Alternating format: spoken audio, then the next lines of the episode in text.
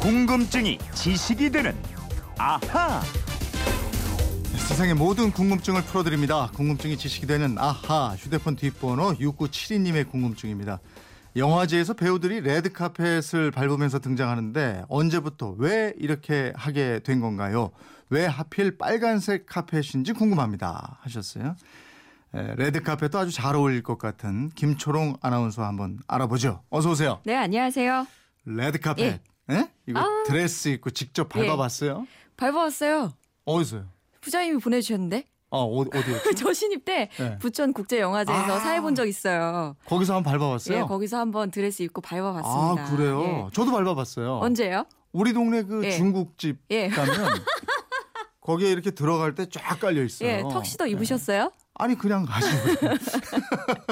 근데 왜 영화제는 그 레드 카펫을 깔고 스타들이 그 위를 지나가게 할까? 예. 왜 하필이면 붉은색, 빨간색일까? 아니 그러게요. 예. 노란색도 있고 파란색도 있고 음. 문양도 화려하게 넣으면 예쁠 것 같은데 왜 그랬을까요? 글쎄요. 예, 옛날에는 빨간색 카펫이 가장 비쌌대요. 아 그게 비쌌어요? 예, 왜 왜 그랬을까 또? 왜 그랬을까요? 예, 이 기본적으로 카펫- 예, 예. 서양에서 빨간색이 공동체를 보호하고 유지하는 중요한 인물을 상징하는 색이었어요. 예. 잘 생각해 보세요. 저기 서양의 베르사유 궁전 이런 데 음. 보면 왕이나 귀족들 그림 있잖아요. 네. 거기 보면 빨간색 카펫에 이런 거 있고 직접 몸에 두르고 있는 아. 모습도 있고. 망토 같은 거 이렇게. 예. 예, 또 구약 성서에 나오는 제사장들도 붉은색 옷을 입었다고 돼 있는데요. 음. 이 높은 분들이 빨간색 옷을 입은 건 색이 나타내는 상징도 있는데 또 하나 이유가 이 빨간색 물을 들이는 염료가 구하기 어렵고 가장 비쌌기 때문입니다. 아 옛날에는 지금처럼 이게 염색이 쉽지 않았죠. 그렇죠. 예. 그러니까 오늘날처럼 쉽지 않았으니까 예. 이 빨간색이 또 만들기가 가장 힘든 색이었대요. 음. 빨간색 염료가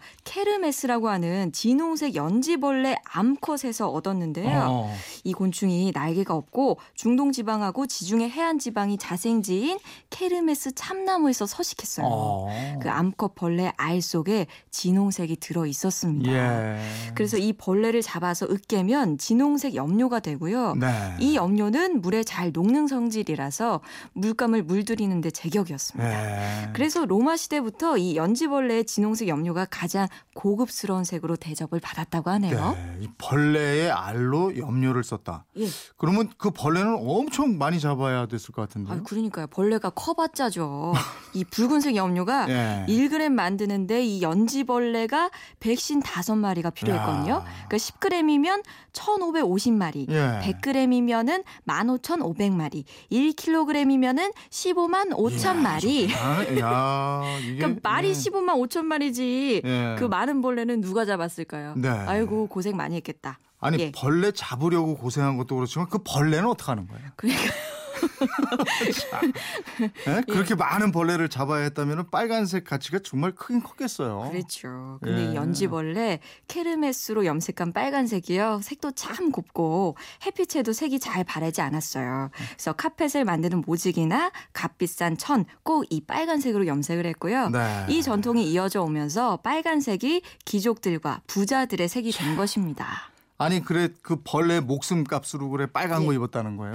그러니까. 예? 뭐 그랬겠죠. 무서워, 무서워. 예, 귀족이냐 왕이니까 뭐 말안 아니, 들으면 저희가 혼나잖아요. 예. 근데 왜 현대 영화제 시상식 때도 예. 배우들이 그 레드 카펫 쫙 밟고 지나도록 했을까요? 그러니까 그렇게 왕족이나 귀족들이 빨간색을 쓰면서 귀한 손님 초대할 때도 빨간색 카펫을 깔았는데요. 네. 이 레드 카펫의 기원은 기원전 458년 그리스 극작가 아이스킬로스가 쓴 비극이에요. 아가멤논에서 나왔다는 게 정설입니다. 음. 이 비극에서 그리스의 도시국가 아르고스의 왕 아가멤논이 트로이 전쟁에서 승리하고 10년 만에 귀환을 했는데요. 음. 그러자 이 부인이 신의 길을 상징하는 붉은 카펫을 깔고 그를 맞이합니다. 아, 그래 그렇게 된 거군요. 예. 그런데 이 레드 카펫이 꼭 뭐 영화제 시상식에만 깔리는 게 아니고 빌딩 1층 현관에 깔아놓은 회사도 많고, 예. 그죠? 이종환 너- 아나운서는 아까 중국집에 그러니까 거기 예. 좀 큰 중국 레스토랑이었어요. 그러니까요. 예. 또 높은 손님 오실 때 이렇게 쫙 예, 예. 깔아놓고. 호텔이나 뭐 이런 데가 그렇죠. 도 있고요. 예.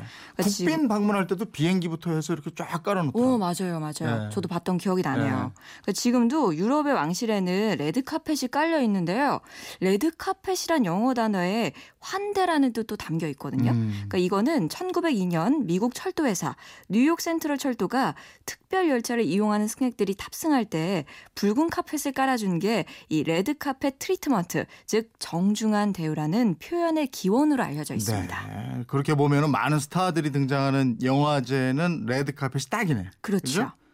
그리고 보면은 또 그 색이 단순히 색깔을 나타내는 예. 어떤 그 이상의 뭐라 그럴까요?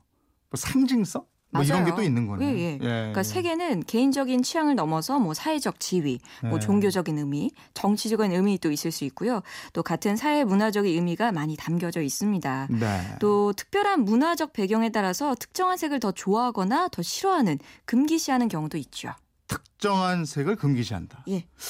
이것도 궁금하네. 어떤 그렇죠. 경우가 있을까요? 그러실 것 같아서 예, 준비해 예, 왔어요. 예. 이 중국 사람들이 녹색 모자를 쓰지 않는 예를 들어볼까요? 어. 이 중국말로 나이리 마우즈라고 하면요. 음. 녹색 모자를 쓰다라는 뜻이거든요. 예. 근데 실제로는 아내가 바람을 피우다 어. 이런 뜻으로 쓰인대요. 예. 그러니까 중국어를 잘 아시는 분들은 배우셨을 것 같은데요. 음. 이 말이 관용 표현을 배울 때 빠지지 않고 등장하는 말이라고 하네요. 아 그래요? 예, 다이리 마우즈. 어. 근데 왜 녹색 모자를 쓴다 이 말이 아내가 바람을 피운다 이런 뜻인 거예요? 이게 또 역사가 있더라고요. 중국 당나라 때인데요. 당시에는 신분이나 직급에 따라서 복장의 색깔이 달랐다고 합니다. 네. 그러니까 직급이 좀 낮은 6품, 7품 관리는 녹색 옷을 입었고요. 음. 8품, 9품은 청색 옷을 입었는데요. 낮은 직급의 사람들이 입는 색깔인 이 녹색과 청색, 시간이 지날수록 천한 신문의 상징이 됐고요. 네. 점차 몸을 파는 기생들이 녹색 옷을 많이 입었다고 합니다. 아 그래요? 예. 그런데 이런 기생집에서 일하는 사람들 역시 머리에 녹색 두건을 둘렀는데요. 아. 이곳에서 일하는 사람들이라면 주로 기둥 서방이거나 일꾼들이었을 것 아니겠어요. 어. 그래서 남자가 녹색 모자를 쓰는 게 아내가 바람났다. 그런 의미로 통하게 아, 됐다고? 합니다. 아니 근데 지금은 뭐 중국 사람들도 그 남자가 무슨 녹색 모자 쓰고 다닌다고 그 랬다고 아내가 바람 피우고 있구나 이렇게 생각하진 않을 것 같은데요. 아니 물론 그렇게 생각하는 중국인 많지 않았겠죠. 네. 그렇지만 오랜 전통이 내려오고 있기 때문에 이 중국 남성들에게 녹색 모자는 금기시 되고 있고요. 아. 그래서 지금까지도 녹색 모자는 쓰지 않고 있대요. 요즘에 중국인들 우리나라에 많이 오잖아요. 예. 근데 혹시 그 녹색 모자 쓴 중국 관광객 있나 한번 유심히 봐야 되겠네요. 그러게요. 그리고 중국 사람한테는 녹색 모자 선물하면 안 되겠는데요. 맞아요. 그 중국 사람들 관광은 워낙 단체로 오기 때문에 이 모자 색깔로 구분을 한다고 하거든요. 예. 그 팀을 구분한다고 하는데 예. 녹색이 있는지 한번 찾아봐야겠습니다. 하여간 이저 세계에도 다 이런 이런 게 있어요. 그러게요. 예. 아, 알아갈수록 재밌어요. 예. 어, 이런 비밀이 또 숨어 있었군요. 6972님 덕분에 영화제에서 왜 레드카펫을 까는지 그 이유 제대로 알아봤습니다.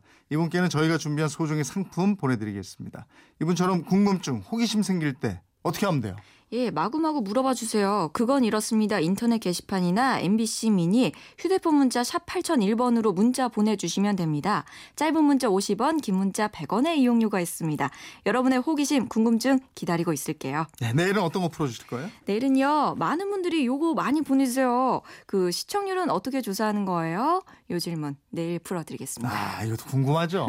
예? 저희에게는 또 중요하기도 하죠. 아, 예. 매일 아침 이거 신경 쓰잖아요. 개편 때 살아남는 네, 궁금증이 지식되는 아하 김초롱 아나운서였습니다. 고맙습니다. 고맙습니다.